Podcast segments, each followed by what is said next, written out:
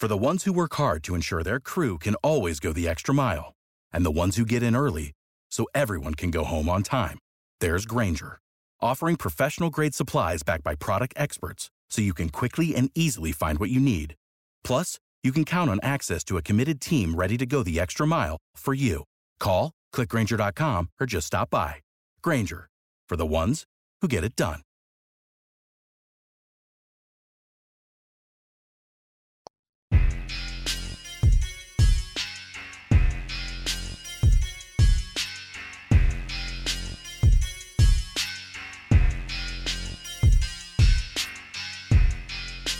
Yo! Welcome in to the House of L podcast. I am the L of House of L, kind of. It's a House of L actual episode today, which I'm very excited about. And I appreciate you hanging out here with me. We are having a lot of fun on the podcast. Things are going good. Football season is coming up. So let me tell you one of the things that we're going to do on House of L, like we've done over the last couple of years, I am going to do a pregame and postgame Bears pod. I don't know if it's going to go any farther than that, like if I'm going to extend this out to doing NFL or anything, but we'll see. I'll definitely do a podcast and it'll live here. And I'm excited about it. Like I'm excited that football season is is back. I'm I honestly like my body clock went off a few weeks ago. That's from what 10 years of covering the NFL. It still hasn't gone away. Like usually the beginning of July, I even start getting in shape. It's so weird because when I was covering Bears practice and training camp, you know, you're going to be in public and I never wanted those dudes to mess with me too bad. Like, obviously, I'm not going to look like them. Those guys look like the Avengers. But I wanted to be in some sort of shape so that I wasn't getting harassed by Mike Brown or Tommie Harris or whomever being like, hey, I, I did a little too much eating of donuts during the off season. So I usually get into shape. By the time the team reports, I'm usually in – the best shape that an old man can get into. But I'm excited about football being back. And it's cool because baseball is super interesting right now. But this is not this is not a sports episode per se, although we are going to talk a lot of sports and with my guest this week. But I just want to let you know that we're going to do what we've done with Bears football so far and I'm really really looking forward to the season. Like I'm I'm so excited about football maybe looking like it looked in 2019. But that all depends on where things stand overall with with COVID. But we're going to do a lot of fun stuff this year. I promise you that for Bears season. Let me tell you about my guest. Stacey Dales is outstanding. And I'm so so let me let me let me back it up a little bit and give you an idea of how I met Stacey Dales. And you have to understand that before I met Stacey Dales, and I've told her this, so I'm not speaking out of school. I was a fan of Stacey Dales. And I mean all the way back when we were in college. Like we didn't go to college together. She went to Oklahoma. We are around the same age. So I remember watching Stacey Dales ball out at Oklahoma. I'd be like, man, she's incredible. And then you saw her on ESPN, and I'm like, okay. And then she moved to NFL Network, and I'm like, this is crazy. Like, she is a legit baller that now really does a great job of covering football. So we met, God, I'm, i want to say maybe seven, eight years ago at Soldier Field. And when I go to Soldier Field, once I stopped covering the team, so maybe it was like five, six years ago when I stopped covering the team, I would still go to games. You just want to kind of get a feel when you can. Like I think that's really important for talk show hosts to you don't have to go every day because that's the job of a beat reporter. It'd be nice if you could, but I like to show up.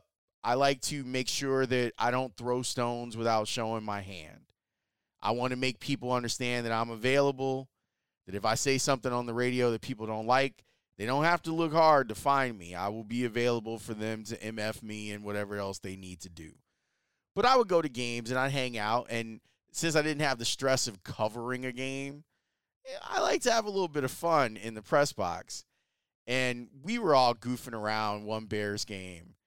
And Stacey Dales, she sits in, in the back row. Like, I don't know why she sits with us. I'm sure that NFL Network could move her anywhere she wanted in the Bears press box, but she sits with all of like the electronic media, like all the ra- the crazy stupid radio people like me. And she was laughing at some stuff that I said, and I I was like, okay, here's an opportunity to introduce yourself. And I introduced she's like, I know exactly who you are, because she listens all the time. Which you'll you know she she makes mention of that throughout the the the interview and being that she's kind of the Midwest regional reporter for NFL Network, it makes sense. So we've just been like cool, cool. Like we've been internet friends and and I've had her on the show a bunch of times and she's great. I'm like her her road to this job to me is so interesting that I wanted to talk with her about it. But I also wanted to talk with her about her having legitimately a Hall of Fame basketball career and how different those worlds are and what are the similarities between being someone who is the subject matter, being the person that is talked to or talked about because you're playing a game versus then being the person who is asking the questions and and what what does it do for her that she has the experience of playing at a super high level, the highest level of her sport in the WNBA and in college basketball. So it was fun to hear her talk about her road to getting to where she's at and how grateful she is for these opportunities. She doesn't take any of it for granted. And I just genuinely like her. Like I feel like we vibe, and I thought that it would be good to have her on the podcast as we get closer to football season starting back up. She could tell us the differences between what it's like to cover the teams now versus what it was back then. So I'm fired up. let me say it like Ryan Pace. She's gonna get mad I did this. Let me say it like Ryan Pace. I'm totally fired up. I'm fired up about this episode because she's great. You should watch Stacey on NFL Network. And if you're listening, if you're within the sound of my voice and you're a fan of the Bears or the Packers or the Lions, she's around your team a lot. Vikings too. So listen up. This is Stacey Dales from the NFL Network. Do you mind if we talk basketball for a little bit? Well, I think I know a thing or two about hoops, but first of all, okay. When you ask me to come on the pod, it's like the biggest honor in the world. Like I'm a huge fan of some Laurence Holmes. So let's get that straight before we get into anything basketball wise. Okay. I appreciate Done. that. That is very nice of you to say. And you've been on the hit list for me for a while, like a person that I want to spend some time talking to on the pod for a lot of different reasons. And it's so funny. I was talking with someone today and I was saying, hey, you know, Stacey Dale is going to be on the podcast. And I know I've talked to you about this before, but I find it so interesting that like you lived this life. Like there you were literally a Hall of Fame basketball player. Like and and now if most people were to be like, "Hey, where do I know Stacey from?" I know her from breaking the biggest stories in the NFL and talking to all these players. So how do you compartmentalize what's been like two lives that you've lived? Wow, what a great question. Um, I, I think when I when I started in the NFL, Laurence, 13 seasons ago, um, which makes me relatively old. So I always date myself when I have conversations like this. And I'm not fond of speaking of myself. I think that's important to mention as well. But the way I look at it is I'm an athlete. Like when I talk to coaches or when I talk sports, my mind goes into athlete mode. I might be a journalist, but I think it's advantageous in the respect that regardless of the sport, you want to talk a little baseball, you want to talk hockey, you want to talk hoops, football, shoot, t- tennis, I mean, soccer.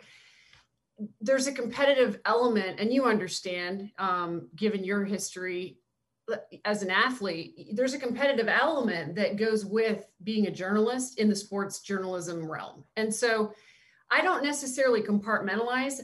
I channel the energy that sort of I have as an athlete.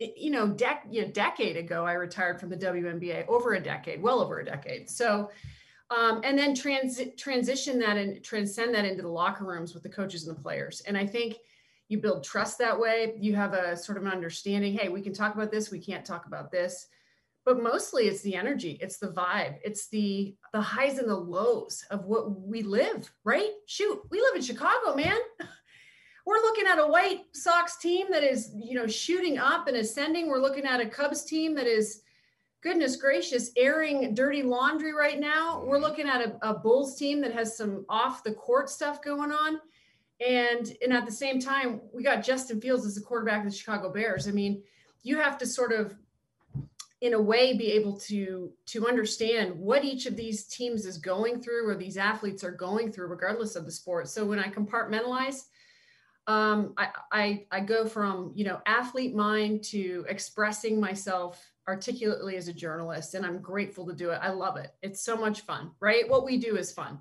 you're really good at it too and, and i always know that i'm getting what i love about you in press conferences because i i listen to press conferences like all the time I listen to Bears press conferences whenever they're available, and you always ask a question that elicits a real answer. And I love that. Like you're if you're asking Matt Nagy a question, I know that he's going to give you he might not give you strategy. You know, he but he's going to give you something that I as a listener or a viewer to NFL Network, I can go, "Okay, this is kind of what he's thinking." and then I can use context clues to try and figure out what what he means by that. Mm-hmm. Where did you where did you learn to start asking the questions that elicit the answers from athletes, coaches, general managers? First of all, it just starts with an for me an utmost respect and um, integrity. Right, I, I've always strived to do my job. Nobody's perfect, uh, including myself. I've just always strived to do it with integrity. And I think that that the intent the intention of what we do in life, the motive behind our our our emotions, behind the way we approach people, um, and the integrity that's involved in that intention, people understand that you're either you're you're either walking the right way or you're not right? So mm-hmm. i think for me when i ask a question to coach nagy there's a mutual respect there. And i'm not trying to throw him under. I'm not trying to have a negative tone. The intonation of my job and my objective is to derive information so that fans and, and folks can understand the true nature of what's going on with the team. So you know if i ask matt nagy what specifically went wrong with mitch trubisky and I ask it in a way that is respectful. I, I, would hope that he would give me a response because there's a mutual respect there. Um, that started Laurence back all the way back. I started my career super young when I was like 22 at ESPN. And there was a guy named John Sawatsky, and we we actually had to do these uh, interview seminars with him. And I mean, this shoot, man, dude, this is 20 years ago, right? More and or 20 roughly. And you're literally like you know anyone from Jay Bilas to to Holly Rowe to you know all the all the greats um, are are taking these courses. Whether you like them or you don't whether you believe in them or you don't there is an art to the interview. And um, you know hey I'll just leave it with this. Open-ended questions are good questions. And uh, they they elicit responses. But I think it goes back to that sort of integral approach and the intentions that you have when you go into something. What tone do you want to set? Shoot, I want to ha- preserve my relationships. I want to, you know, you know, be sustainable as a reporter, as a journalist. There's been times in my career where somebody's wanted information from me or somebody's given me information that I hold. I put it in the bank, I lock it up, and I take the key and I just happen to misplace the key because mm-hmm. there's there's no reason to sell out for for the short journey. The journey's got to be a long one. So I think that's kind of the approach. I want to go back to basketball for a second. Actually, for a lot of seconds. I've got so many basketball questions I want to ask you. What's the what was the way that you were best coached? And who got through to you the best throughout your basketball career and why? Oh my God, I love this question. This is why you're so good because you you do this. Um, because the point you're already driving at is we're all coached differently, right? Some people need to be screamed and yelled at. Don't do that with me.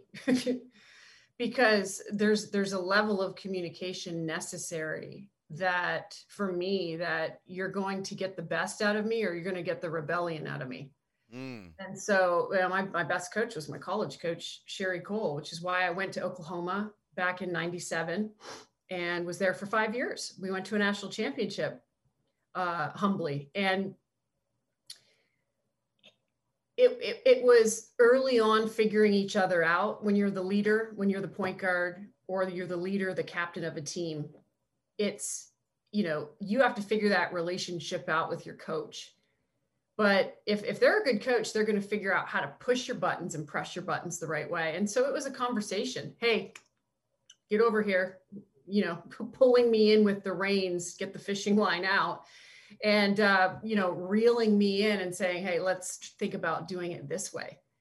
And and i go back to my childhood laurence. I had a coaching camp once. I think his name was ed bell brockville ontario canada is where i grew up. And he said I was in camp with him and then I became a counselor, I believe. And the one thing I remember he said, and this was shoot, I'm nine years old, whatever it is. You know, the most important thing to coaching and teaching is alerting somebody to what they've done well first. We're so quick to, to tell everybody, hey, don't do that. As soon as you tell somebody not to do that, what are they going to do? Immediately you know? go out and do it.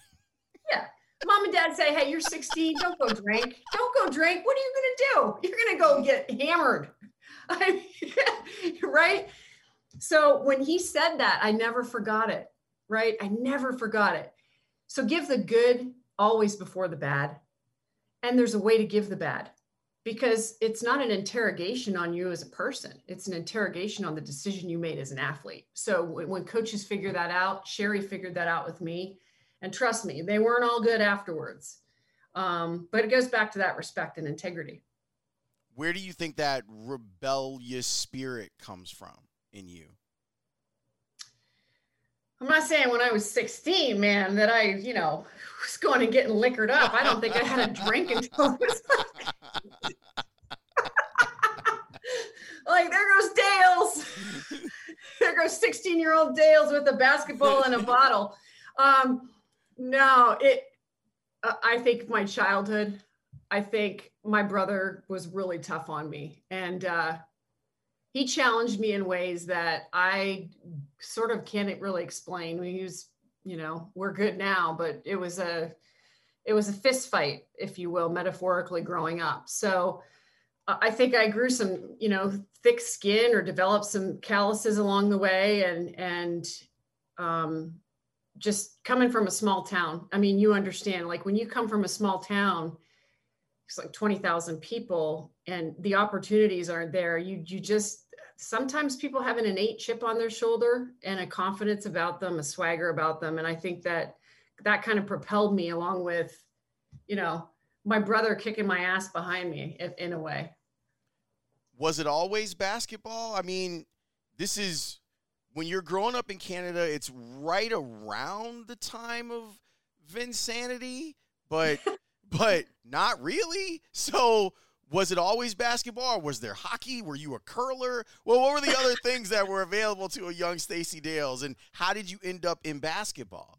That's a good question. You know, our national sport in Canada, and I also consider myself American, God bless. Um, lacrosse I never dabbled. That was for me. That was boring. I did have to take curling in high school. It's mandatory, just That's, so you know. No, you're lying. Like I'm not. I can't play around with that, Laurence. Okay, this is serious stuff. Wow. Yeah, yeah. And it, there's an art to curling. Uh, gosh, we we we should you know really get to a curling rink sometime because it's a fun game. There is there is a place I want to say in the West Loop that actually does curling. I forgot the name of it. I hope that it still exists. I'm gonna find it and we gonna go. If there's beer involved, it's even better. So shoot, if I mean if that's you know if that's of interest to you, but soccer was my first sport. Small town, you know, you get to play the guys and the gals when you're five or six years old. So that's you know that's what you do. But I grew up in hockey rinks. I mean, eh, religion in Canada is hockey so my brother was an amazing hockey player. Like, I'm not exaggerating when I say he had Gretzky esque like skills. He could do things with the puck that I nobody else could do at his age or in the ages, you know, one, two, or three years older than him. So I was kind of in awe of that. But then they started a house league in basketball for the girls. And, uh, you know, we didn't have a lot of money growing up so these things were you know not costly for my parents hockey was much more expensive but he was so good at it so they kind of put their eggs all in our baskets and and, and there you go but i don't know basketball for me was in canada was uh you know I, I felt like when i was eight years old i remember vividly I had a ball. In my, we were playing in house league, so you're just these scraggly little kids, right, with these bad uniforms. And I, I had a no look pass to this other girl, and she was wide open under the hoop. And the alarm bells went off. Like I can actually make this game easier for somebody else, and that's that's how my journey started. So I've always kind of had that. How can I make this a better situation for for the people I'm playing with, the people I'm working with? So whether that's in a stadium now on Sundays covering football or on a court somewhere in the middle of nowhere, that's me. But um, by the way, I mean, shoot, growing up in Canada, I was such a Blue Jays fan. I was like Carter, Winfield, John Olerud. I was like, when they won those back to back World Series, my parents let me stay up to watch that stuff and I was obsessed. So I was obsessed with that. I was obsessed with the NBA. It wasn't really hockey necessarily. It was, it was, you know, the Blue Jays and the NBA on NB at this at the time NBC it was. That's how long ago it was. So um, I would watch triple headers. I would go out to my driveway and I would shovel the snow away and I would because a lot of those games were in the winter months and I would play in my driveway in the winter. So put the spotlights on and come in when I was tired. Who were the point guards that you patterned yourself after Ooh, well, of course, magic. I mean, magic could do everything. And I, I felt like being versatile for kids, I think is so important. Um, I mean, look at Shohei Ohtani. The guy can play outfield, he can play pitcher, he can play, he can hit, he can designate, he can do whatever you need him to.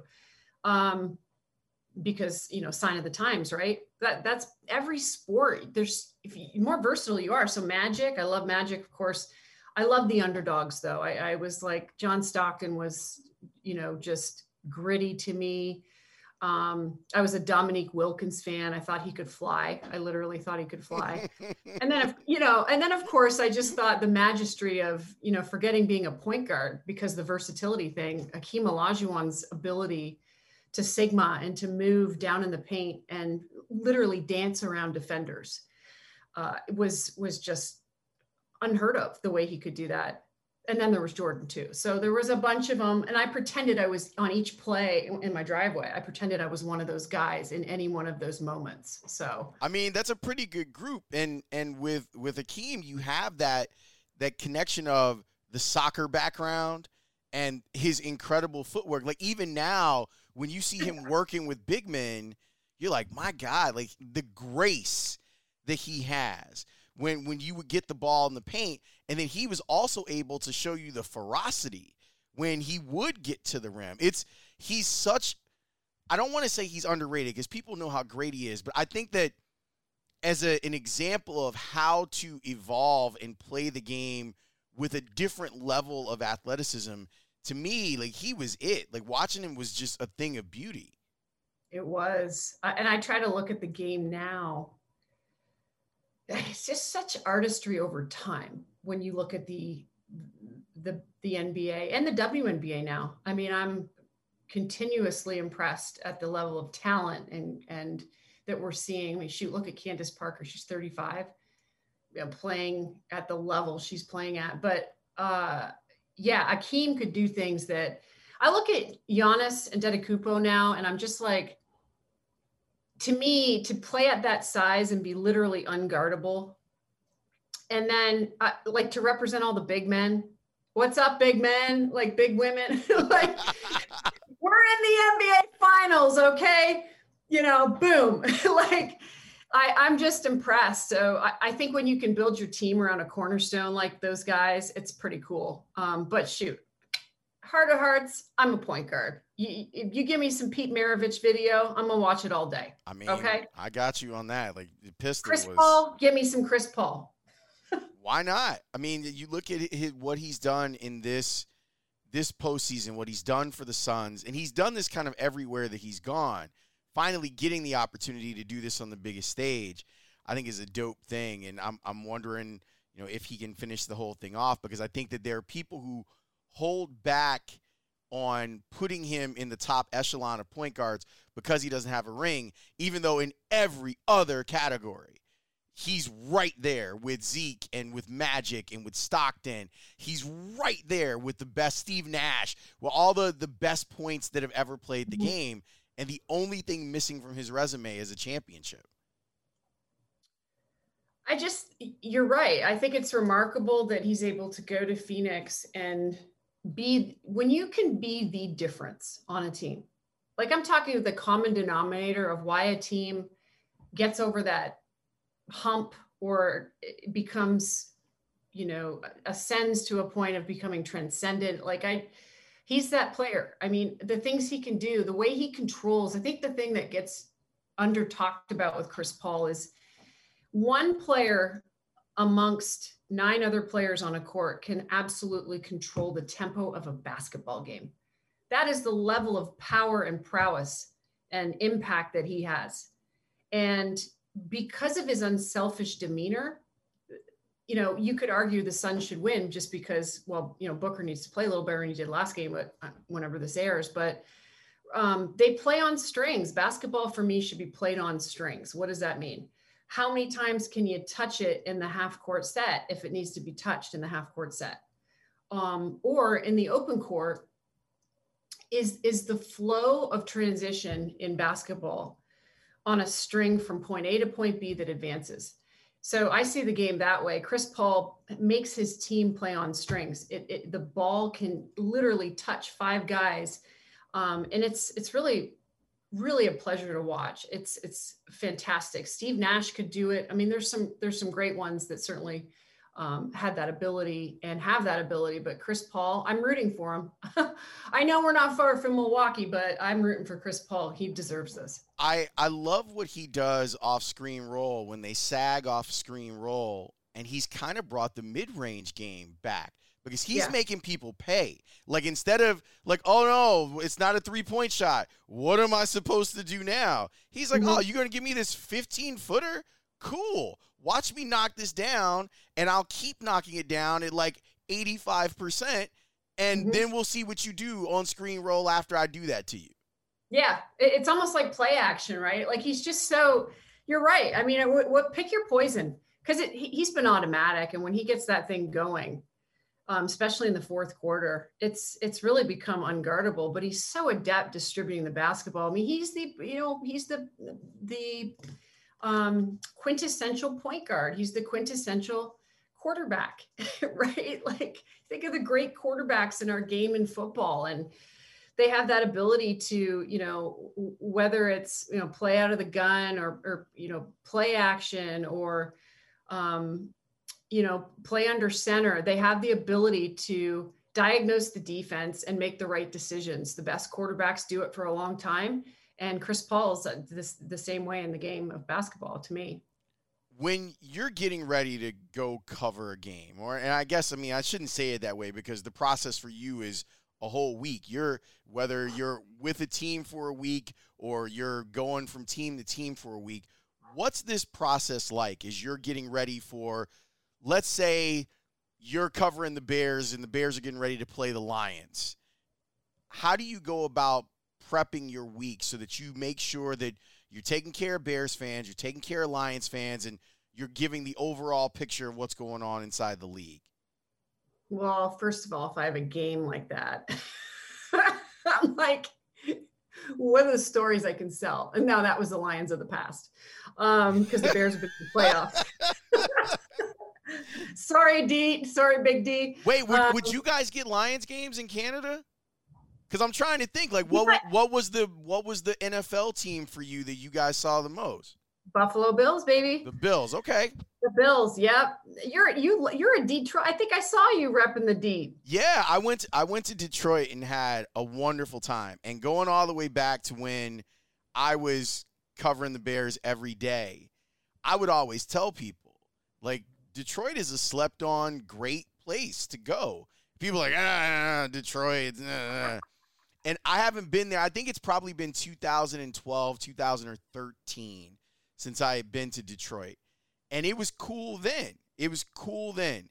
And I I was overwhelmed by how dope it was when I went a couple of weeks ago. It just it's it can you can tell that it's been gentrified, but it hasn't lost its soul. And I think that that's a delicate tap dance to do. And being in downtown Detroit, the thing that I always like to tell people about it is it's convenient if you're a sports fan. The baseball team's right there, the football team's right there, the hockey team's right there. And I stayed in a hotel that was two blocks away from Comerica. I literally got out the car, put my bag in the room, and walked over to the game. And I was in a time crunch and still made it by first pitch because we were so close. And then it, it was like it was like Shangri-La. It was this magical where I was going out to go find something to eat. I walk around the corner. There's an outdoor roller rink. There's outdoor like basketball courts, brand new like design painted flooring out outside, and it was. I just saw a bunch of happy people, and and I oh, said, yeah. "This is Detroit. Like this is it right here." And I was amazed by. It. I I will go back. Like that's how good of a time I had in Detroit that I am planning on going back there.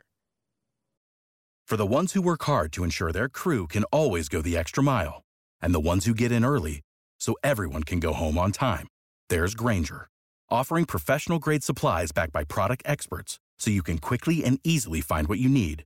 Plus, you can count on access to a committed team ready to go the extra mile for you. Call, clickgrainger.com, or just stop by. Grainger, for the ones who get it done.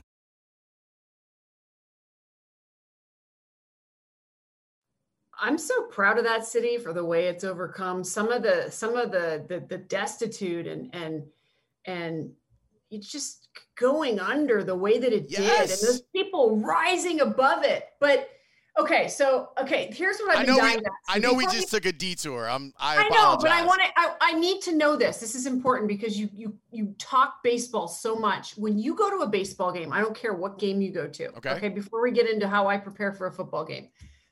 I need to know what Laurence Holmes buys at the concession uh, stand the concession stands. I want to know what does laurence get beer? Does laurence get coke? Does laurence get how many hot dogs? Are you a guy that sits and orders in the stands? Because you talk about baseball at such a high clip and efficiency.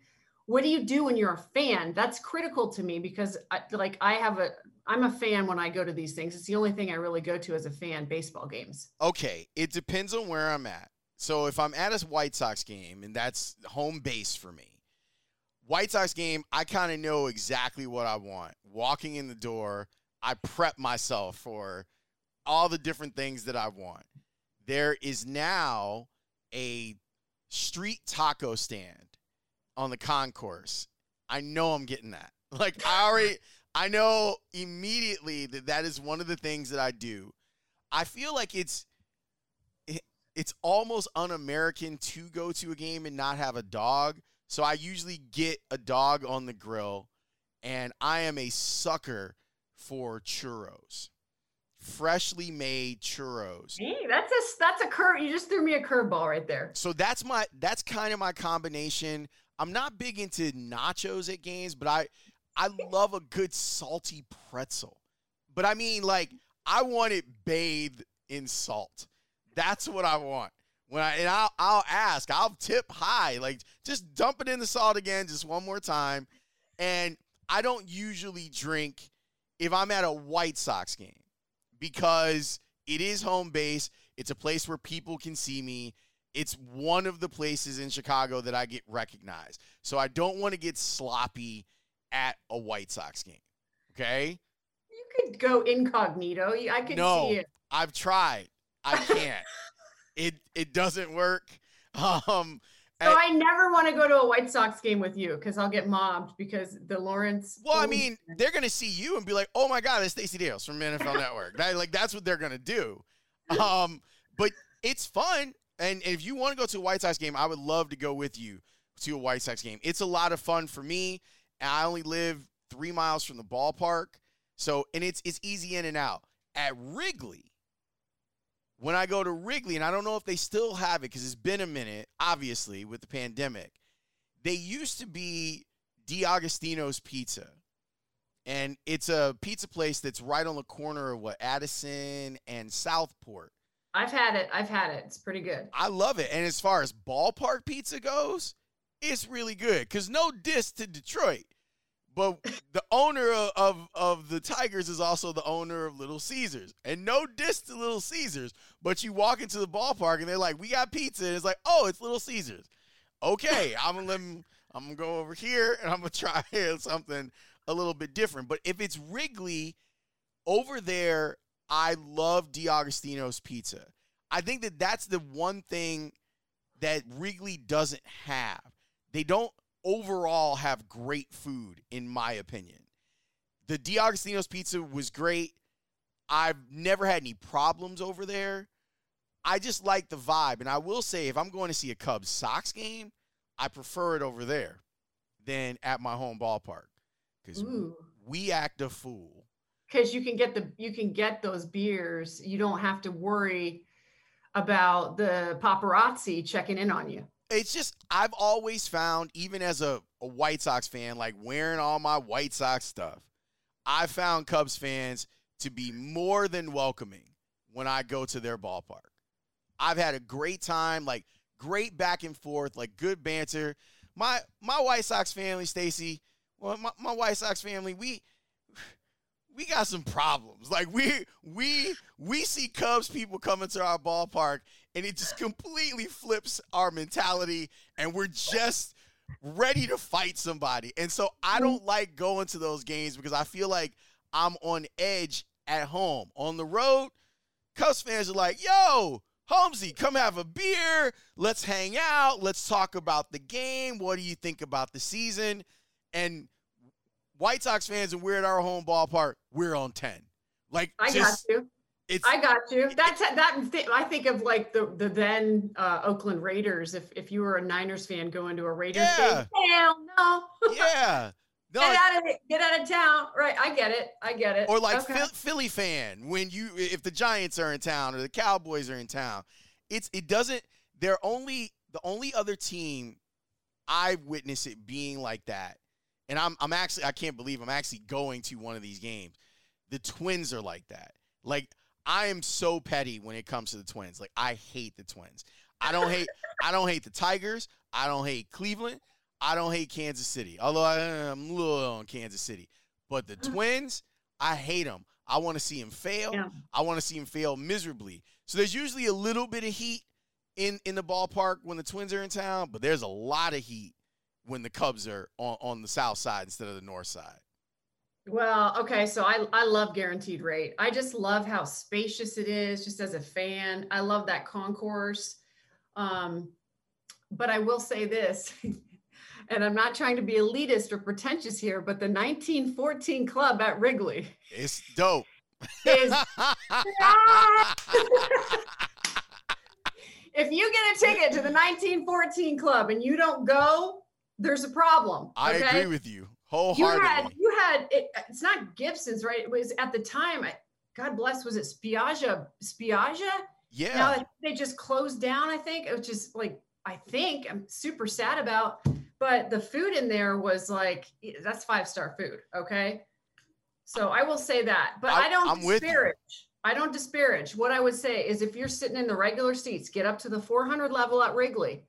They have like this outdoor patio thing going on up there where they make the hot dog in front of you. This is important because if you're sitting and getting a hot dog, it, it's it's it's it's it's cold, it's dry, you can't get the same condiments on it, but you go up to the I believe it's the 400 level. Yeah, you're okay? right. It's right before you get to the press level. Mm-hmm. They got a burner up there.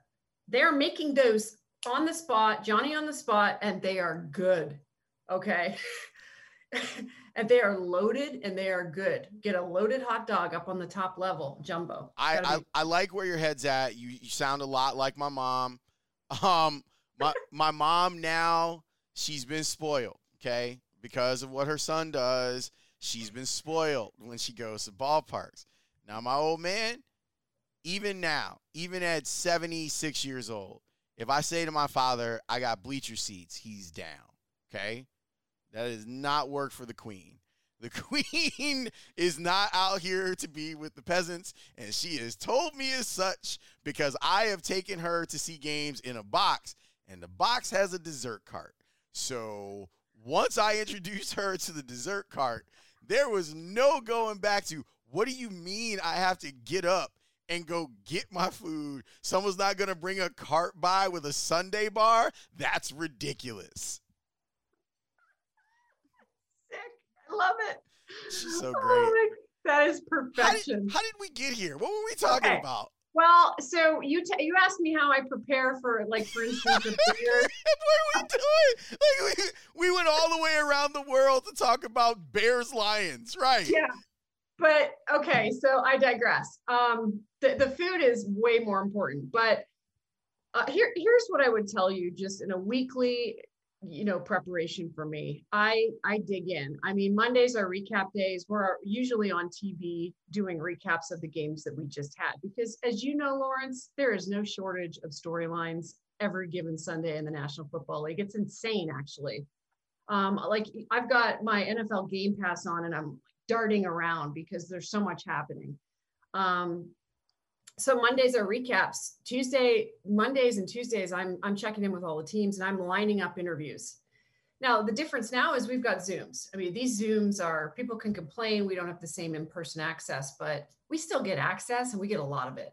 I could be on 15 Zooms in a, every single day of the week. Wow. So you could be on, you know, a, a all the quarterbacks might talk. So you know now it's it's Jared Goff and and we'll, we'll see Andy Dalton or Justin Fields. Um, they'll talk on Wednesdays, and and then you'll have a couple of other premier players. But then you might get the defensive players, a slew of them on Thursdays. The coach talks every day, so I'm on Zooms every day, all day. And what I do is, we get great research packets from the NFL, and I devour them like i'm obsessed right? We we not only do we have to be i want to be i love it. I love the storylines every week. Um, next gen stats pro football focus all of it. And um, i build stories around sometimes i'll get one little nugget. Like for instance i did good morning football earlier today and you know we were talking about orcas right? We're th- this is one storyline that i'm going to be following for bears fans. Um, you know the defense having to you sort of bears defense having been gassed so much because the offense can't stay on the field. So the defense yeah we see numbers decline but it's not uh, really because of you know it's not their fault necessarily. They're on the field the whole time. And so you look at khalil mack right? He's an orca. What is an orca? It's a killer whale. So this is a storyline that if i were doing a game this week i would want to do this story. 2018 best defense in football, right? Vic Fangio and company. His quarterback pressures 59 in 2018. Mm. He was a monster. He was a true killer whale. A year later, that dropped 10 to 49 quarterback pressures. Last season, 37. So a 12 QB pressure drop. That is an insane storyline that with one player who could be, he had nine sacks last year. Khalil Mack is demonstrative. You have to game strategize around this individual. Um, th- this could be a storyline where we see him just explode and build on those nine sacks. So I would head into this weekend and talk about orcas and Khalil Mack, and I would build around those stats. So that that could be potentially one of my reports. So that's just one storyline that I will look ahead to a Sunday and say, that might be one of 10 that I do on Sunday mornings. And it is a haul. Well, so that was another thing I wanted to ask you. NFL game day morning, like I watch it every week.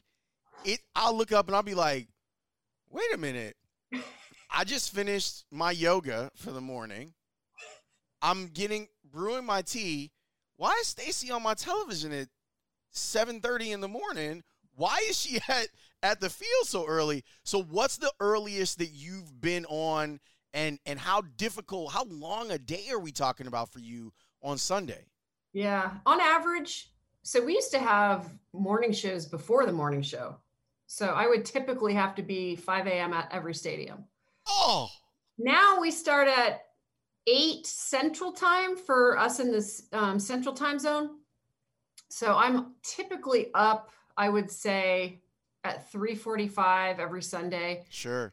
My day wraps after post game by, if it's at, let's say it's a noon game, I'm probably wrapping post game by eight eight o'clock. So you're going from basically four to eight without travel. So if there's travel in there, I'm hopping on a flight. If I'm in Detroit, I'm hopping on a flight back to Chicago on Sunday night if I can, because we have shows literally on on on Monday to recap. So those are long days, but I look at it like for every normal job that's a nine to five, it's probably encompasses three days in one day. If that makes does that make sense? A hundred percent.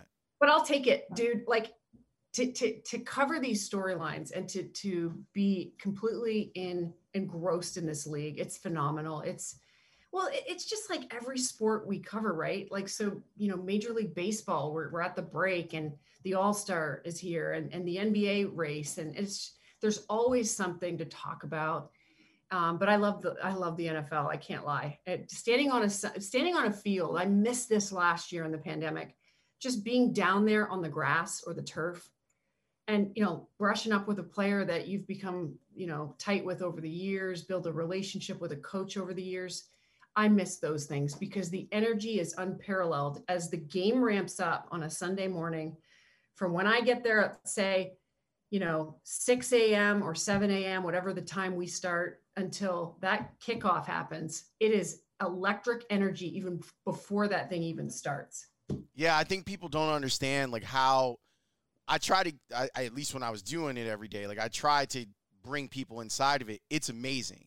Like being on the sideline during an NFL game, even with how good of a product it is on television, it's a wonderful product on television seeing the speed, the power, the ferocity like up close, the collisions up close, you get a real understanding for what these guys put themselves through on a weekend and week out basis. I'm I'm amazed by it every time I've witnessed it.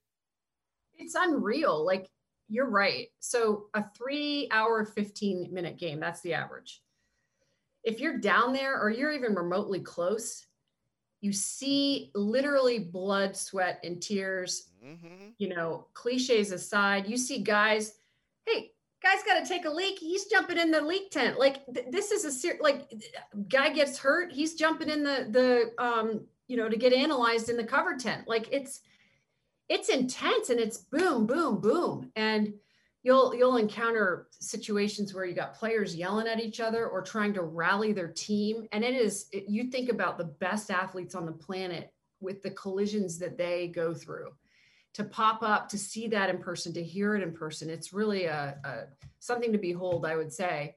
Um, you know and I, I cherish every game i cover. I, I am so grateful um, and I, I take it so seriously. Like it's I put a lot into it and I, I get a lot out of it in terms of being able to have a positive approach to what I do, to tell reports in a positive way, even when there might be a negative story, because there's always negativity, always.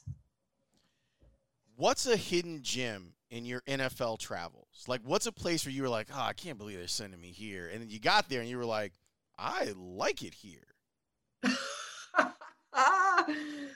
oh my goodness. Well, Green Bay, dude. Green Bay's pretty awesome. Green Bay's amazing. I mean, you roll up, like you drive up, and you're like, oh my God. Like yeah. this little teeny tiny city that I'm in, there's a giant football stadium like right there across the street from houses. Yeah. And it's just so normal, but so abnormal. Like the food, the experience, everything about going to Lambeau and the buildup around it, the tailgating, all of it. It's really awesome. For Bears fans that are considering going and getting a ticket, I encourage you to do it. Yep. It's really cool. Um, but yeah, I have, I, I love the small town feel. I love going to Indianapolis. Okay. Send me to Indy. Give me a reservation at St. Elmo's. Okay. Hell yes. Give me some shrimp cocktail and let me walk over to Lucas Oil. I'm, I'm a happy camper. Everything is right there. I don't have to drive all these long distances. It's like all self-contained, just like Green Bay. So I'm kind of a minimalist in that respect, Laurence. I like the small town feel. I grew up in a small town. Um, but I'm also, if they call me and say, Dales, will you go to New Orleans? I'm like, shoot, eh, yep, go okay. so, so here's what I figured out about New Orleans. From it's it is my second favorite American city. Chicago and then New Orleans. Wow, awesome. I I love New Orleans. It's it's where I would I choose to go like no matter what. Like I love that place. So here's my New Orleans thing for you. Are you a French Quarter person or are you a magazine street person? Because I've mm-hmm. found that I've turned into a magazine street person as I've gotten older. But I do tell people, you if you've never been to New Orleans, you have to go to the French Quarter to experience it. But I've been there enough now where I find myself in, in the Garden District quite a bit. Yeah, so do you remember the Super Bowl that was most recently there? What year was that? I can't recall off the top of my head. A few years ago, the Super Bowl was in New Orleans. I would say I became a magazine street person after that because the French Quarter scared the hell out of me.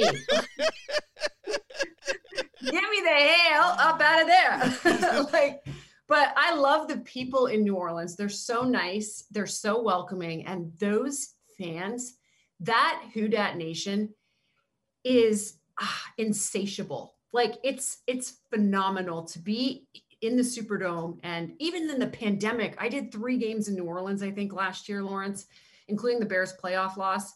That thing was like bumping, and they weren't at full capacity. It, it's insane. Like it's crazy. Um, but the crazy fans around the league, Buffalo, shoot, the Raiders fans, they're nuts. And I love it. like as long as people are peaceful and there's no fighting and there are no uproarious, violent behaviors around the league, I'm off. I watched a guy come out of uh, Buffalo once a long time ago, and he like he peed his leg. Like he had now it's kind of gross, but it's also hysterical because it was it was like the first quarter. like, dude, what are you gonna do? slow your row, dude. Jeez. So this league is fun though. It's awesome. And there's a lot of every city has something to offer. I will assure you that.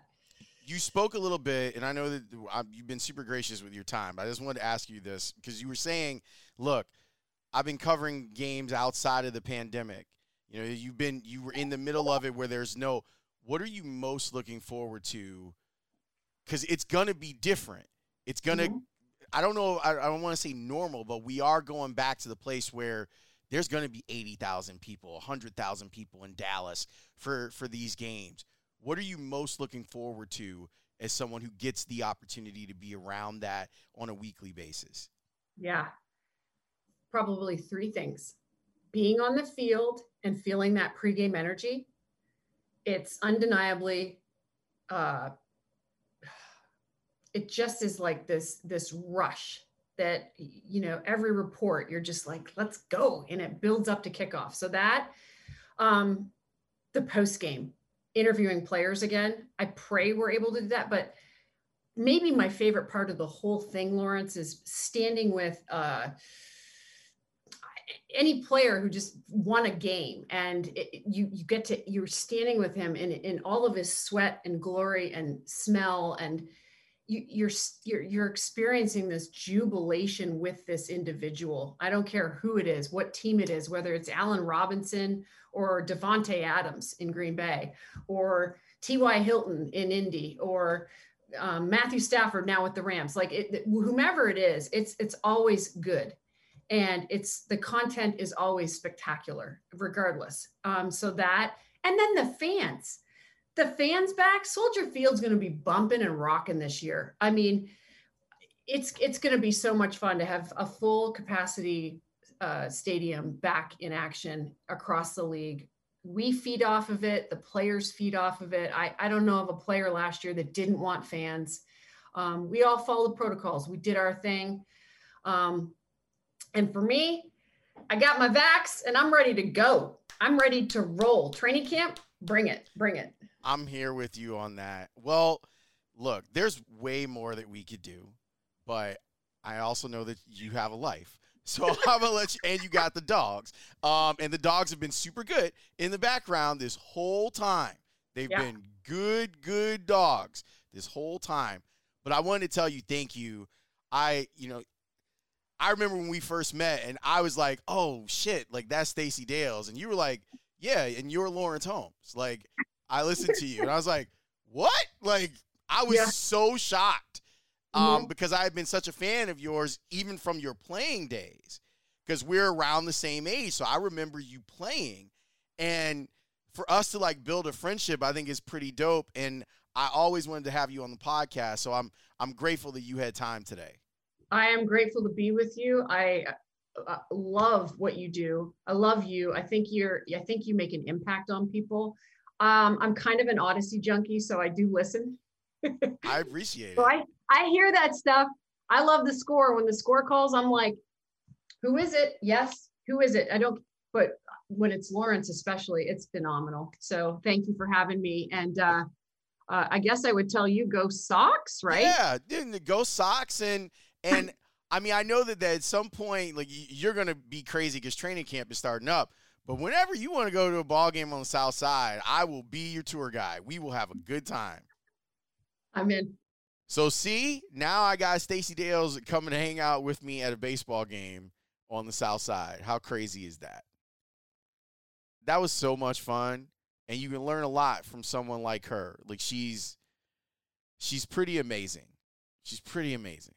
And I'm so glad that she had time. And I feel like I was, I had so many questions and the conversation was so good. I have to be more respectful of people's time.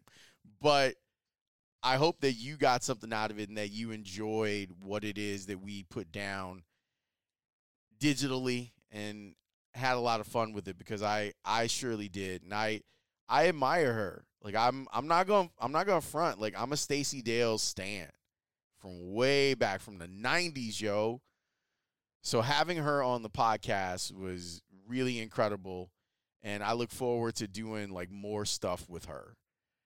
Whether it's, you know, more podcast stuff or doing have making sure that she's got time and hanging out on the radio. I really enjoy talking with her all over the place. Thank you so much for the support, like the the continued support of House of L we continue to experiment. We continue to do all sorts of stuff. I'm told, I'm told that there is another episode of Roki, Ranji, and Tony coming. So if you've liked that so far and you're like, I want more of that, I'm told that there is an episode with Joe Ostrowski. And I am dreading and I'm I'm saying that facetiously. The editing that I might have to do. I think this might be one of those episodes where I just let it ride. I'm not even sure if I it would be irresponsible for me to not preview it, but I also kind of want to experience it as you experience it. And the idea of that I find I find hilarious. But I'm told that that is on the way. Meanwhile, Sports Adjacent is doing I swear, every week there's some sort of story about Russ and what's happening with him when he's traveling on the road, and you know about Tony. And I just feel like I want, I really want them. I'm not gonna ask because that would, you know, I run House of L. You know, I I'm not gonna ask them, but I really want to just sit in on an episode. I don't even need to talk. I just want to sit there and see the looks that they give Tony when he says stuff. And maybe be a support system for Jason Leisure because I think he might need it. Dealing with those two young men. They're both pretty outstanding young men. I will say that. Thank you so much for listening to this episode. If you like this episode, scroll through the catalog. I'm telling you, there are some people that have been, people request certain folks, and they have literally been on the podcast. So just scroll through and, and check out some of the episodes of some of the people that we've talked to, whether it's me or Maddie Lee. Like that Cheryl Ray interview that she did. Fam, you need if I'm telling you, you need to check it out. But thank you for your continued support of this independent podcast that we do. We really, really appreciate it. I will talk to you next time. Oh, wait, stop the music. Check this out. Since this is a podcast that is about media, I was reminded by a friend of mine that there was there's an anniversary that's coming up. So there's going to be two episodes of House of L actual that come out this week.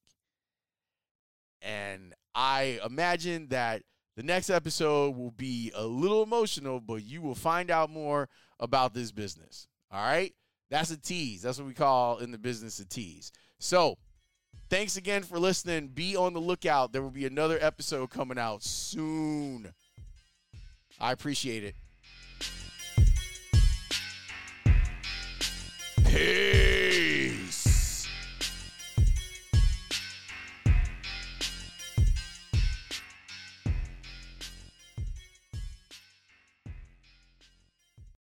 Without the ones like you, who work tirelessly to keep things running, everything would suddenly stop. Hospitals, factories, schools, and power plants, they all depend on you. No matter the weather, emergency, or time of day, you're the ones who get it done. At Grainger, we're here for you with professional grade industrial supplies. Count on real time product availability and fast delivery. Call clickgrainger.com or just stop by. Grainger for the ones who get it done.